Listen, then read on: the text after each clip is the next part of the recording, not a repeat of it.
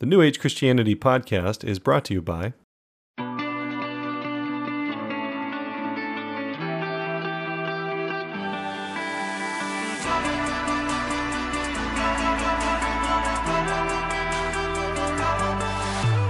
Hello, New Age Christian family. This is Austin Fletcher. You're listening to the New Age Christian podcast, and this is episode number 69.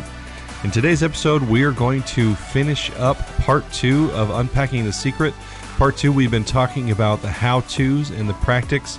We're going to do a little bit of review of the last four episodes, and then we're going to do a little bit of troubleshooting. If we've learned anything in life, if we've been along, if you've been adult for very long, you then have realized that there's a skill to being a spiritual individual. There is skill to exercising the muscles of the spirit, and the law of attraction is absolutely a skill based thing.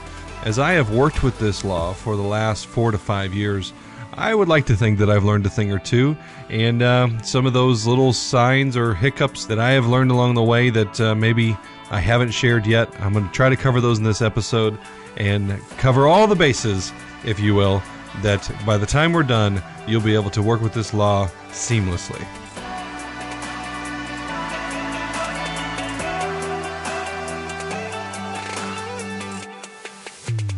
All right, part two is coming to an end. I don't know how long this episode is going to be.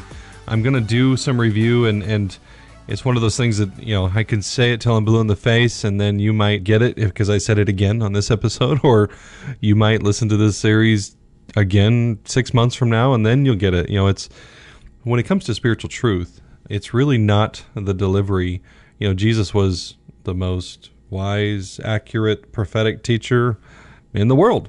And one of his disciples definitely didn't get it, Judas, right? So it's not necessarily when you, and you if you've listened to some of my episodes on uh, judging a message by its fruit and stuff like that, you know that the fruit is about what I say and what it produces in you, right? If this produces striving, try harder, do better, you suck, then listen to it again in a different light. I am not saying try harder, do better, you suck. I am saying you are a creator. You are powerful. And there is laws in the universe that work so precisely that it is simply our privilege, not our job, our privilege to be able to line ourselves up with how these laws work. And one of my favorites is the law of attraction, the law of vibration. And so line yourself up. And if you're not getting the results you want, then hopefully this episode will help. Hopefully the last few episodes have helped. So this is not you suck, try harder, do better. This is absolutely you are powerful, you are capable. And right out of the gate, do you believe that? Do you believe that the law of attraction is for you, that it works, or do you believe it's just a bunch of mumbo jumbo? If there is any doubt in your mind, let me ask you how did anything come into being in the world that we see today? You could ask that from a macro level, such as the planet and the trees and the birds and everything. And how did God create those things? If it was not first created in his mind, if he did not first desire those things, if he did not first want those things and create them in his imagination. And then how did anything, this computer I'm recording on, this microphone I'm speaking into, the hat that's on my head, the table that I'm sitting at, all of these things originated in somebody's mind, right? And the law of attraction is nothing more than understanding that there is a creative process by which things come into being. Now, it's really easy for us to go, well, of course, I imagined a microphone, and, uh, you know, some guy imagined a microphone, and he imagined making it and how it would work and everything like that. Yeah, it's of course it's duh, but have you ever stopped to think like, holy crap, that is how everything works. And if everything works on a physical plane in that way, and you are just like your creator, like your heavenly father, is it not possible that that's how everything works on a cosmic plane or a bigger galactic plane? That it all begins in mind and it all begins in this, it's the beginning of a creative process. So, with that said, I'll take you back to a little bit of a review that step one is to believe that it's the preliminary step. There's two preliminary steps. One is you have to believe that this is even possible, that anything is possible. There's nothing that you cannot do. If you do not believe that a million dollars is for you or that money is hard to get and, and hard to keep, and it, there's a broader belief on whether or not you believe you're like your Heavenly Father, whether or not you believe that this law is a real thing. If you're listening to this going, oh, I don't know, it's a bunch of mumbo jumbo, I'll try it out. I'll tell it's not going to work. And if it does work, it's because of higher principles.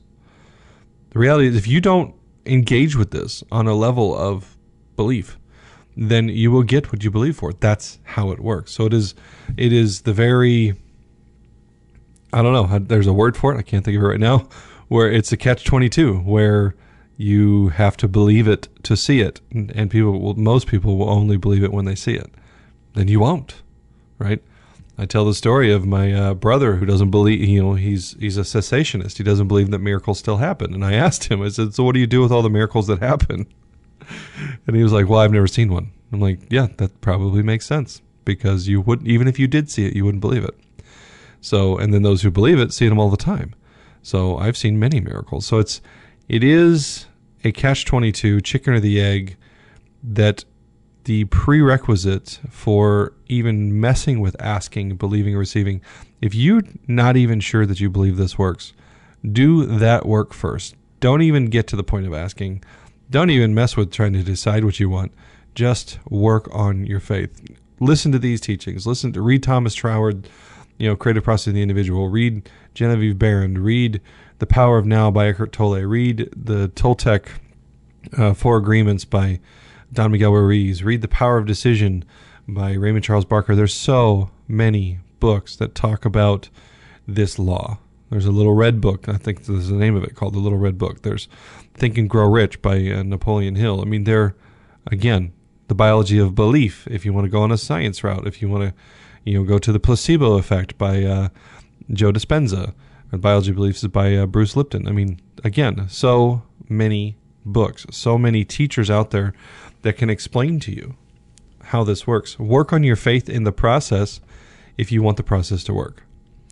Step two is decision, the power of decision. You are a co creator. So we spend most of our time hoping for our life to change. We spend most of our time hoping for that dream car or hoping for that dream job or hoping for that much income, hoping for that health, whatever. Instead of hoping for anything, decide. Decide that your life is going to look like X, Y, and Z decide that you're going to head in this direction and that this thing you're hoping for is you are going to create it. Now, in that decision, this is the first kind of troubleshooting there is in this episode where kind of there's an energy in deciding that a few people I've talked with kind of needed me to clarify. So, when you decide and then you step into a creative position, there is a dance that you dance with God that you take ownership, that you take ownership of, I'm going to make this happen. I'm, I want this car. I'm going to do what I need to do it. And very likely that will include calling up a bank and seeing if you approve for a loan. And you can decide, I want this car without a loan or whatever you want. You can decide whatever you want to decide. But the point is, is once you decide, it takes action. And a lot of people don't know how to be active and yet still trust spirit and yet still trust the universe, still trust the cosmic side of things. So it's, you know, well, Austin, if I'm in charge and I'm the one doing it, then I haven't really trusted the universe. But here's the deal you're not separate from the universe, right? And any illusion of separation that, well, my efforts mean that I made it happen. So you think that you're not part of the universe's solution? Like it's only the law of attraction if it's magical and outside of your control? So the secret, the law of attraction, the secret is a skill. And when you go to the book, unpacking the secret, when you go to the movie, the secret is that all these people know about the law of attraction and they work with it. That's the secret. The secret and working with the law of attraction, law of attraction is a skill. Notice I did not say that the law of attraction itself is a skill. It's simply a law. Now, that means you are always, always, never not working with the law of attraction. It is always at work. That's the truth. You don't need skill to sign up for Law of Attraction 101. You live it every day. What it is, is you need skill in how to direct it where you want it to go. Right? And so, whether it is believing it, whether it's asking, whatever, that the skill of the law of attraction is about learning how to manipulate the fact that this thing is always working. Conversely, there is an equality, if you will. There's an energy of equality with working with the universe and also being the deciding factor, being the differentiating factor of my favorite analogy from Thomas Troward is if imagine if that God is pure power, which by the way he is. It's, he's God is life, God is light, God is a consuming fire. He is thought itself, right? That God is pure energy. And imagine like your house that you have the power lines running through your walls. A lot of people don't know this, but those power lines are always powered from the breaker box. They never don't have energy in them.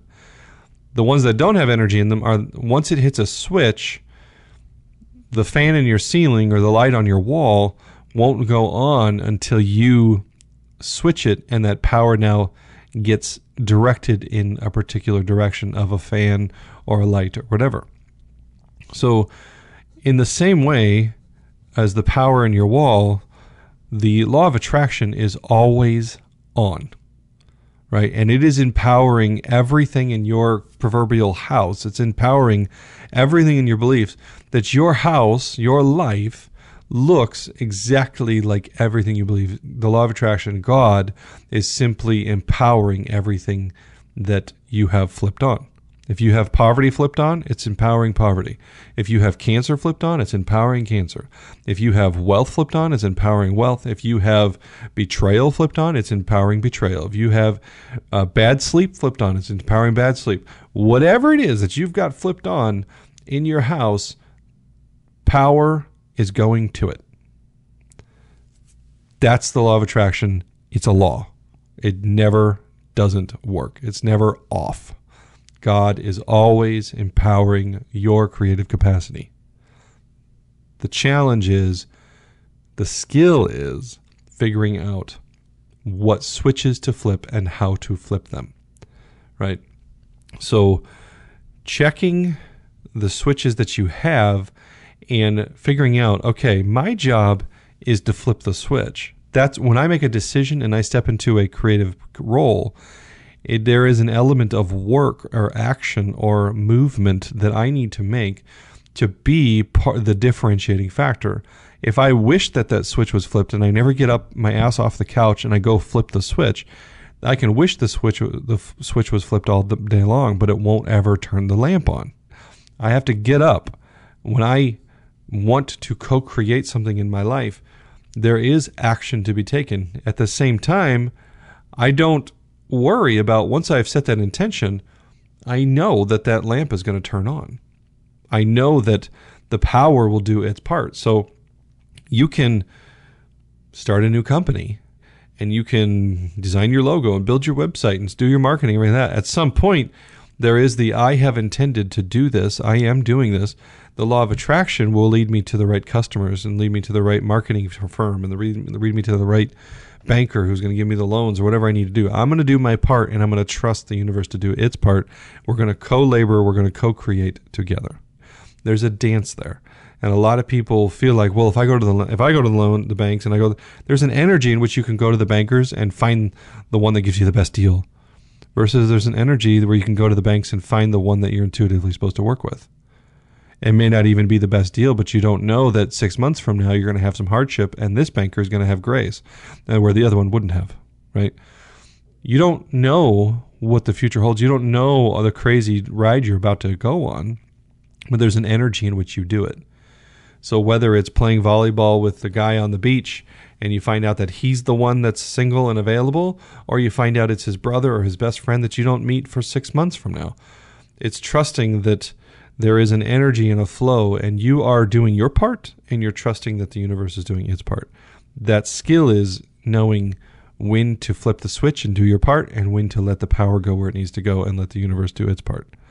So hopefully that analogy helps. Now, one of the one of the main to kind of back up real quick, you have the two prerequisites: believe that this stuff works, and then decide. Now, after you've decided, you then work on asking. Now, if you remember, I think it was last episode. I don't remember. I talked about kind of the energy of asking. One of the elements I talked about is when you keep asking and you do that whole, and you apply the verse where it says, you know, the neighbor knocking on the door and keeps knocking until the homeowner gets up and comes and answers the door and gives him some bread. Like, if you're praying about the same thing for, for the last 20 years, you're not, that's not the fulfillment of that verse. It's actually the complete antithesis of that verse. Because every time you stop praying, you're walking away in unbelief. So you, when you sit down to ask, one, it doesn't have to be this big hard thing. By the time I get ready to ask, I already know it's simply more of a ritual at that point because I've worked so hard on deciding, so hard on belief on the on the preliminary elements of getting clarity and building my vision about it and that. By the time I ask, it takes me five minutes. It takes me five minutes to ask. I understand and I believe so strongly in these principles. I'm doing a series on it. So the believing part is there for me. I do have the tools where I muscle test for what I really believe. And if I need to, I do some congruencies around that. But by the time I get to asking, I do sit down and I ask, and I get into this kind of ritualistic prayer like state where I'm asking and believing that this is the moment at which I'm pushing go on the machine known as the law of attraction, that I'm inserting, I'm flipping that switch right now. And I will ask and I will stay in that prayer until I can feel gratitude. And I'm grateful for this process. I'm grateful that I finally have the thing that I've been working on asking for. And so when you get to asking, if you've done the first two parts right, and you, especially if you've understood belief, which is the next portion, then asking becomes a matter of fact. It becomes a matter of course. And you do need to ask because you activate that energy. And there's an energy of like, I'm still working on it. I'm still working on it. I'm not sure I have the faith for it. I'm not sure exactly what it is, how clear it is, whatever it is, whether it's clarity or faith or timing or whatever. There's it's uh, so many muscles. But by the time you get, if you do those things right, by the time you get to asking, it creates it's not hard. You don't sit there and beg and beg and beg and beg and beg and beg and beg and beg and beg and beg and beg and beg. You don't have to do a 10 hour prayer, I promise you. If you're having to do a 10 hour prayer, pause, give yourself some grace, and spend some more time on the preliminary work. By the time you get to asking, it should be 20, 30 minutes max. I don't know. Maybe, don't quote me on that. I mean, there's different things, and there's a lot, some really hard things. People deal with health, people deal with lifelong issues, but I rather spend my time intuitively following spirit on to deal with my junk, to deal with my crap about my beliefs or deal with my doubts or deal with whatever before I ever waste time asking. There is a principle inside of, and this is a you know another troubleshooting thing is when you go before God and you ask, and then you don't believe and you don't receive and you walk away having asked and not receiving, there's a little bit of an energetic veil that gets thicker, right?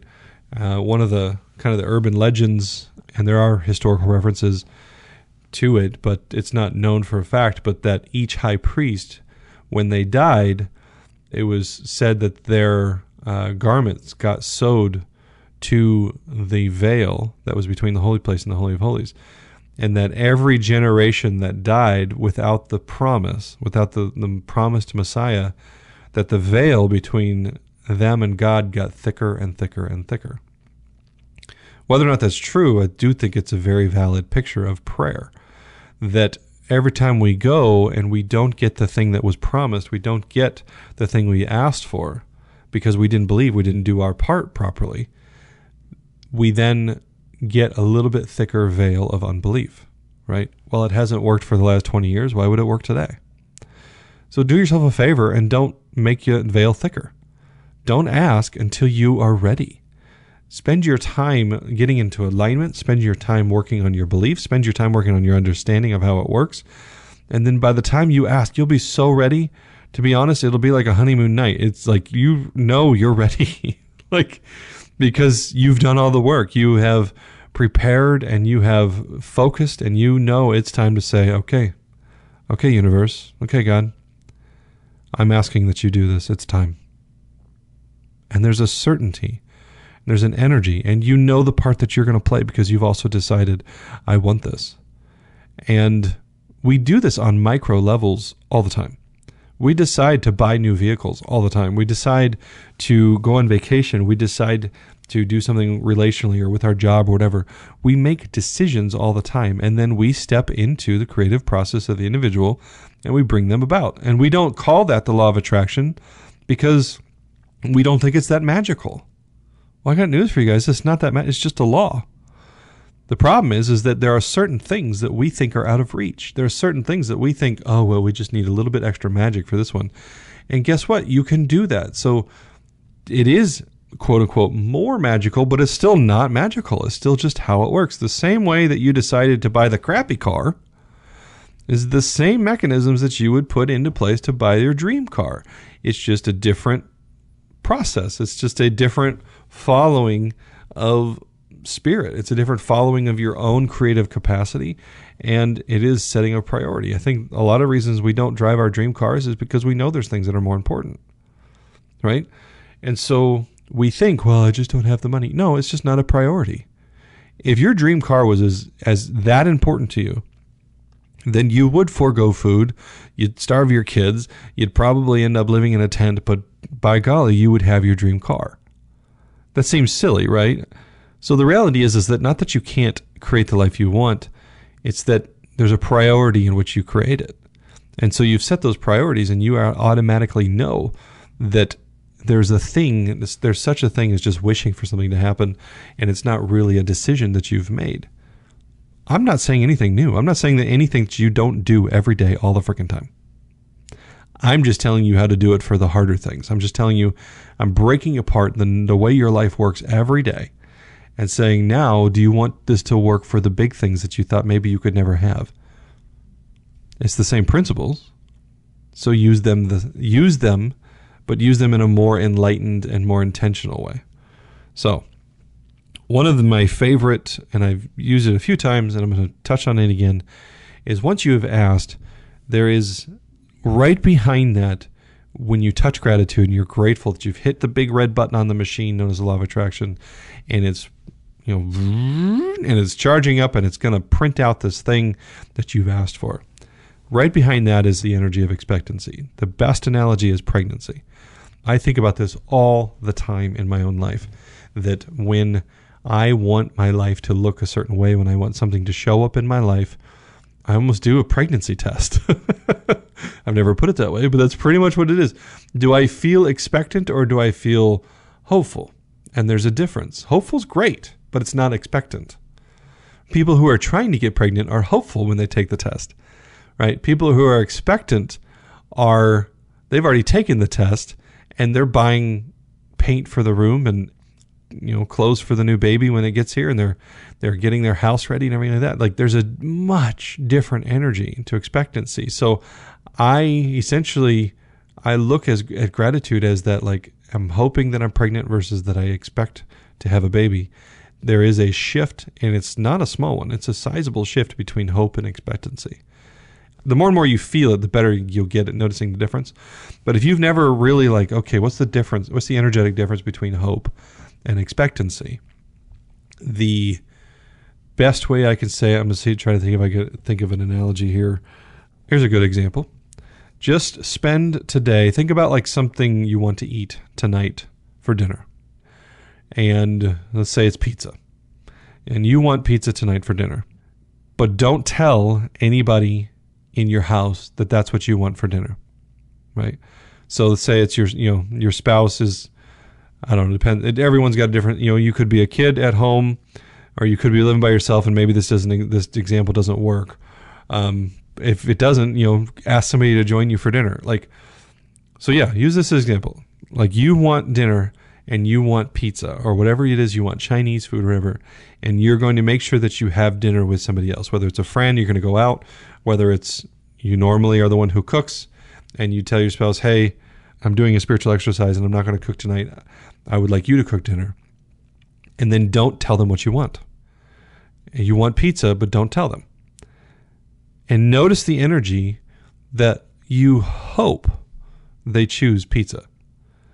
You're going to feel the natural energy of, like, I hope they choose what I want, whether it's pizza or Mexican food, whatever, that you're hoping they choose the thing that you're desiring, but don't tell them. And I'm not saying don't they eventually tell them, like, okay, I want pizza. Just feel yourself when you talk to that person about dinner, feel your own energy of like, okay, I'm not going to tell them what I want. But man, I really hope they pick the right thing because I'm I'm excited. And the higher your hope, maybe pizza's a bad example, maybe dinner's a bad example, maybe it's I don't know, fill in the blank with something that you really, really hope for tonight and feel that energy of like, man, I really hope this happens. I hope it's dinner. I hope we go see a movie, whatever. Then do the same thing, like maybe tomorrow and or next week or whatever, but instead of not telling them, make the plan and say, I would really like to go out for pizza tonight. You know, my treat. And you want to join me? And, and you'll feel the hope that they might say yes, right? But more than that, once you've hung up the phone and you know you're going to meet them for pizza, feel that energy. It's not hope. You're not hoping to have pizza tonight. You're expecting to have pizza tonight. There is an energetic difference between hope and expectation. Both of them have everything to do with what's going to happen in your future. But expectancy is a much more stable, poignant, defined. I know what I'm expecting because it literally is pizza, not, well, I hope it's pizza, but it could be Mexican food or it could be Chinese food or it could be whatever. No, it is expecting one specific thing. So when you're hoping, it's wide open, non specific, and is a vibration that the universe literally cannot work with because it's not creative.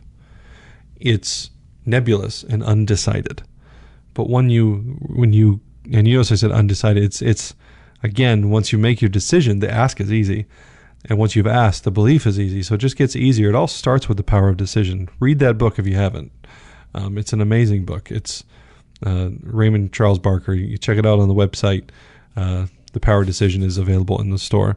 But it all starts with decision. And when you know the difference between hope and expectation, get used to that muscle and you can feel, oh, yeah, I'm just hoping for a new truck versus, no, I'm expecting one. And you will find when you shift to expectation, it happens every time. That's the law of the universe.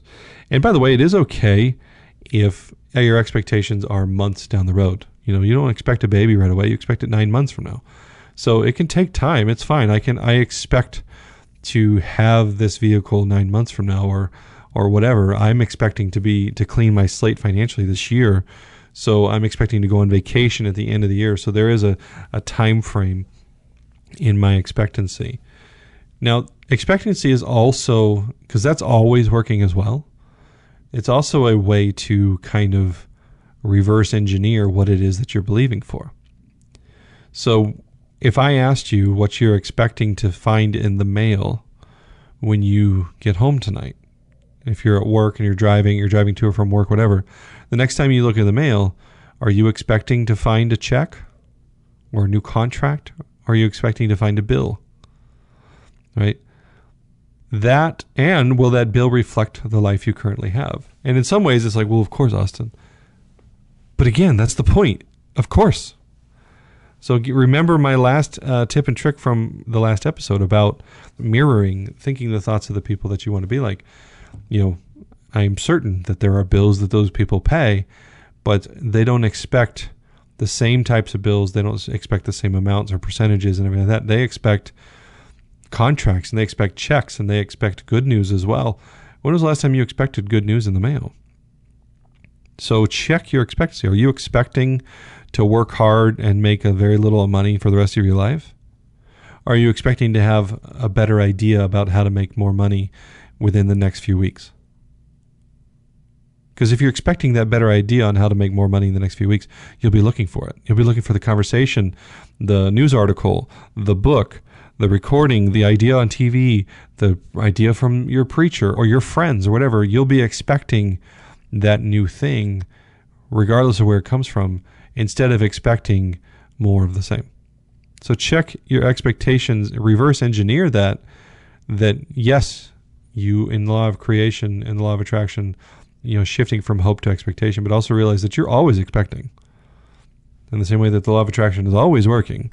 If you want to find out what you're creating right now, check your expectations. What are you expecting right now? Because that's your vibration. That is what you're creating. And it is what you're attracting. Okay. And I think this, I have this in my notes. I have a little asterisk next to this. Like, I think there is inside of the human mind, the pessimism of the mind and the law, you know, survival mindset. There's this kind of like, well, if it's really big, it'll take a really long time. And that is not how the universe works. And I do like that the secret touches on this. That uh, in our minds, the idea of like, this is going to take a lot of work and this is going to take a little bit of work, that's bogus. That uh, the universe can plop down whatever it needs to right in front of you as it needs to. Uh, there is no size does not matter to the universe, but if it does matter to you, then let me just say that humans can create a divinely intelligent, self sentient being known as a baby in nine months. So, in nine months, just operating with these laws, a child is born, right? These are all laws. The law of growth, the law of attraction, the law of ex, you know expectancy, vibration. All that, that's how babies are born too. This is nothing. I'm telling you, the secret in the law of attraction is more practical than you think. For me to to uh, compare it to pregnancy and having a child, um, in that simplicity way, yeah, it's simply the law of attraction at work in a very tangible way. The way that law of attraction should always be at work is very tangible ways. So if we can create through the law of attraction, the vibration, all those things, if we can create a child in nine months because we simply believe that that's how it works and we don't doubt and we intend and all these things, then how much easier is it to create a better job? How much easier is it to create more income? How much easier is it to create better health? We can create a human with these laws in nine months. Why not take six weeks to get out of debt? Like, there is no limits. It is literally limited by your belief, the intensity of your belief, and how quickly and easily you decide to follow spirit. So, you know, one of my biggest troubleshooting tips, and this really gets into the, that third step, that receiving step, but is you have to be brutally honest with yourself. In my opinion, self deception is like the worst roadblock. It's really sad. I've seen so many people who just don't know how to be honest with themselves. And if you want to know how to be honest with yourself, like this is not meant to be blamey or like you're a loser. That's not try harder, to do better. It is simply the cold hard truth. You want to be honest with yourself. You want to know where you really stand? Look at your actual life. Do you enjoy it?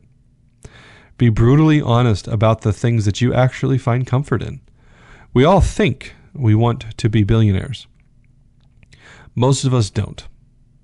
Most of us have no vision for billions of dollars. There's a teaching by Tony Robbins that I freaking love where he asks people if they know their number, which we're going to get into that in the money section in a couple episodes. Maybe it's the next episode.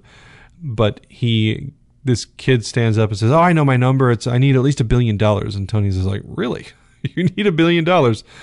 Uh, tell me what you're going to do with this billion dollars. And the kid basically, over the next 45 minutes, he goes back and forth with Tony Robbins to figure out that he actually needs like maybe 13 million dollars. 13 million and versus a billion is a massive difference. 13 million feels very approachable for somebody. A billion feels huge. Like you could see the point of specificity that most of us don't actually have visions for billions of dollars, right? So most of us don't actually want billions of dollars. Is it okay to be honest with yourself about that? Like we feel like it's this weird like if we don't have these massive dreams and they're not bigger than our buddies then we're not cooler than our buddies.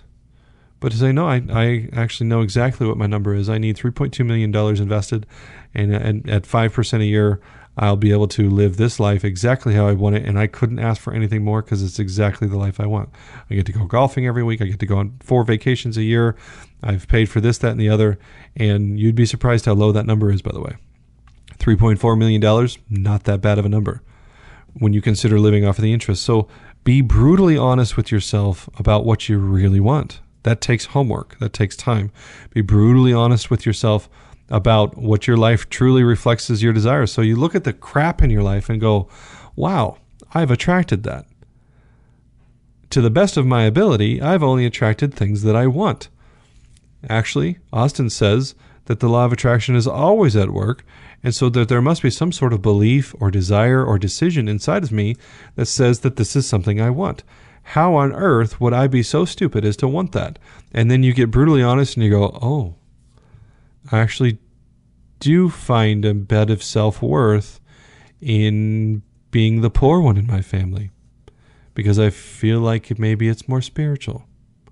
Oh, wow. That's a really crappy belief. Now I know why that's been happening, or one of the reasons oh wow, I really do like f- always being sick so that people always give me sympathy. I want sympathy. Therefore, I need to be sick in order to get sympathy. Huh. That's a really crappy belief. You know what I'm saying? Do you get what I'm saying? Like, be brutally honest. Look at your life and realize that in some way, everything in your life is something you want to be in your life. Let me say it again.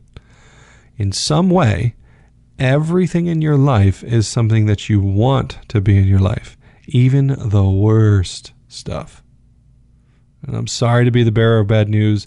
This kind of touches on that, like, you know, it's your fault thing. Yeah, it's okay. You're also powerful. The good news is, is that if you want something different, you can decide to change it, flip the switch. But right now, everything in your life is something you want to be in your life. And I went through a personal inventory, and I'm still kind of in the middle of it, of realizing, okay, so everything in my life is something I want to be in my life. And on the surface level, it's like, well, I clearly don't want X, Y, and Z, but it's here anyways. So that's an opportunity to dig deeper. Why is X, Y, and Z in my life? What is it that these things give me that I actually am wanting?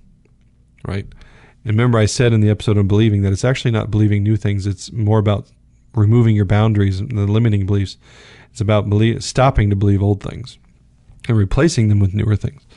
So be brutally honest with yourself. Don't deceive yourself. It does you no good. Uh, I recently had a conversation with someone who was going through some medical testing and like different uh, scans and stuff like that, and they were super stoked to figure out what was wrong with their body because they knew that that would then help them fix it. They were telling their story to another friend who was like, oh my gosh, weren't you scared about the results? Weren't you scared about the scan? Oh, I would never want to be scanned.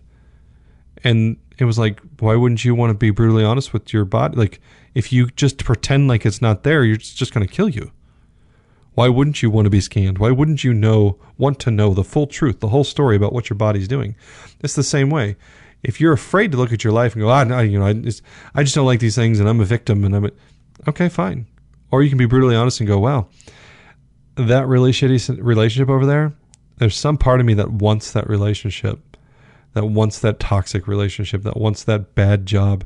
What value am I getting out of having that thing in my life?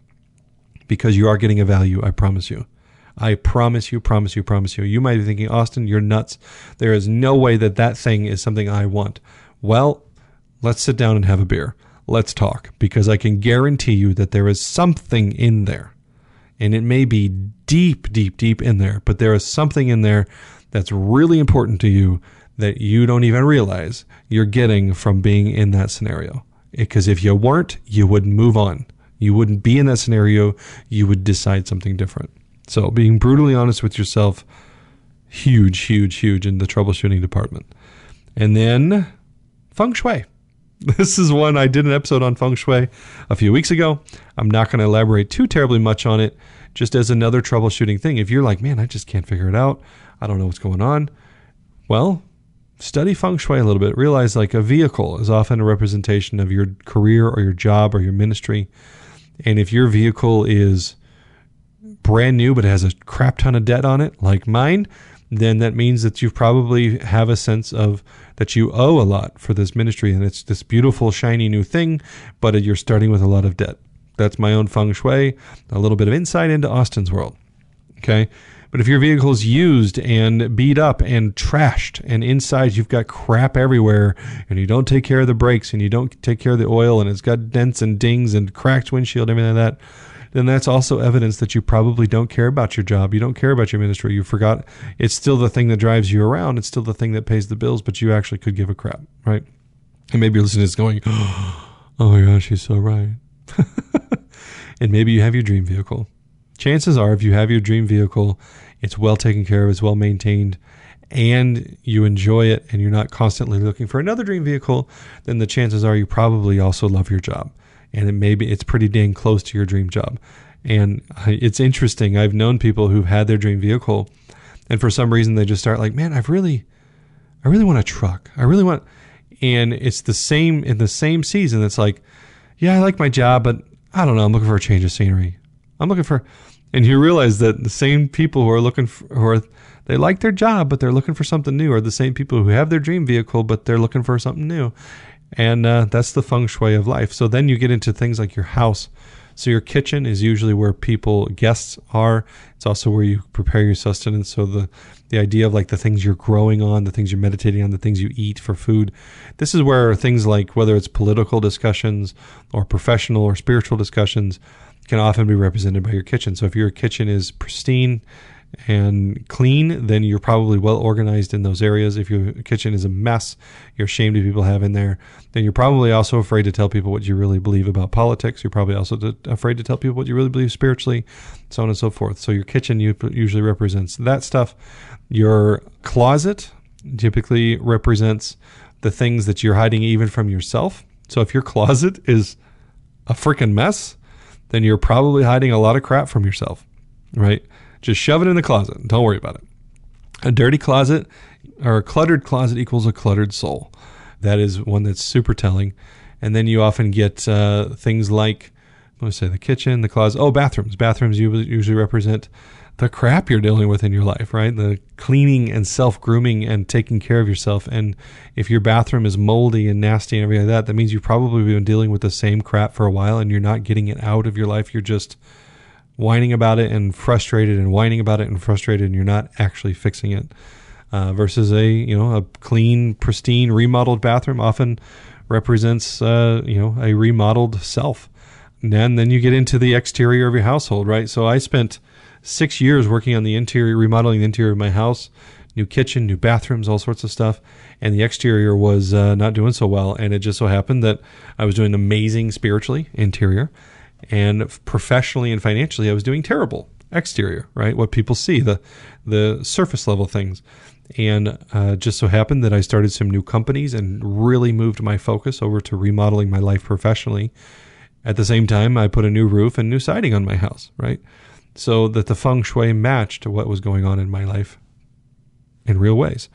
So look, if you can't figure out what's wrong with that, let your feng shui teach you. Be like, oh crap, Austin hit the nail on the head. My closet is filled with clutter. Hmm, wonder what that could mean, right? So it's whether it's your vehicle, your closet, your kitchen, your bathroom, your the exterior of your house, the your clothes, your hats, your haircut, your beard, or lack thereof, your weight. Like uh, in The Secret, they talk about the guy who had a bunch of pictures in his house. Uh, he wanted love in his life, but he couldn't find it. And every picture in his house was the picture of a woman who was mostly naked, but looking away from him with their shoulder, like over looking over their shoulder, like, huh, I don't really care about you.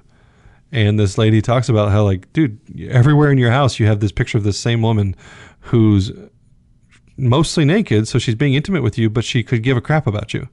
And you want love, you want romance, and you've got these kind of women in your life. And uh, he thought she was a clairvoyant or a psychic, and he's like, she's like, no, I'm just looking at your feng shui. Your house just shows me that this is the type of woman you have in your life. And so if you want to change it, change your feng shui. It's the same. That is one of the things that I would say, like Jack, uh, Jack Canfield from the Chicken Soup from the Soul guy he changed his feng shui by putting a hundred thousand dollar bill on the ceiling. So again, there's different ways to do this. It's, you need to know the own muscles, and your own muscles of life. But um, these are some of the insights that I've learned over the years. So, you know, the other two troubleshooting, I did mention a lot more about uh, muscle testing. You know, muscle testing is a really great way to know what you're really believing. If you think you believe it, but you don't, you know, life has a way of rewriting our beliefs. So you might have worked on a belief a while ago and then life happened in other ways and you don't realize that you started to believe something again that you didn't used to believe to. I actually had this happen to me very recently that uh, I'm trying to remember what the belief was. I can't remember what the belief was, but I, I do remember that I had worked on it and I had done some work to it, but then life happened in other ways. And throughout that process, I started to believe again something that I had previously dealt with and that's where muscle testing helps because you realize, oh wow, it's back. I I don't believe this statement. I, I don't believe, or I do believe this statement, whatever it is. And then last but not least, for the troubleshooting, is I cannot recommend coaching highly enough. I have coaches in my life. I have people that I turn to, and when I have more money later this year, I have I will be turning to a full time professional coach to help me kind of get to the next level. I do spiritual coaching um, through Belief IQ. I know other people who do different types of coaching in this community. Find people who, and sow reciprocity into them. Pay them so that they can help you. And you will find that the more you pay them or the more you, you line that up, the more seriously you'll take that time and the more they help you. Because it's not because they're magical, it's because you're putting value there. So these are the troubleshooting tips. Hopefully, as always, I hope there's little things that you can go, oh my gosh, I've never heard of that. Austin, you're brilliant. Um, you know, consider all this for free. And by the way, I, I have decided I won't be taking this series off the podcast feed. I will be turning it into a class, and there will be a way to kind of see it in more of an organized format, but it will remain on the feed for free.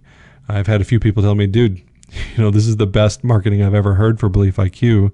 Just leave up the marketing and then you know, have people hit you up for coaching. So I think that's good advice, and I will be doing that. So don't fret that these things will disappear and you'll have to pay for them. Although I do appreciate all of you who sow into the reciprocity of donating. Um, I encourage you to consider it. It does activate another law of reciprocity. It's a universal law. There's an article on the newagechristianity.org website that talks about that as well. So anyway, I'm done. Just get to the end sometimes and realize I'm done. So, hope you guys uh, have a great week and thank you for your time as always. God bless you, and we'll see you in the next episode.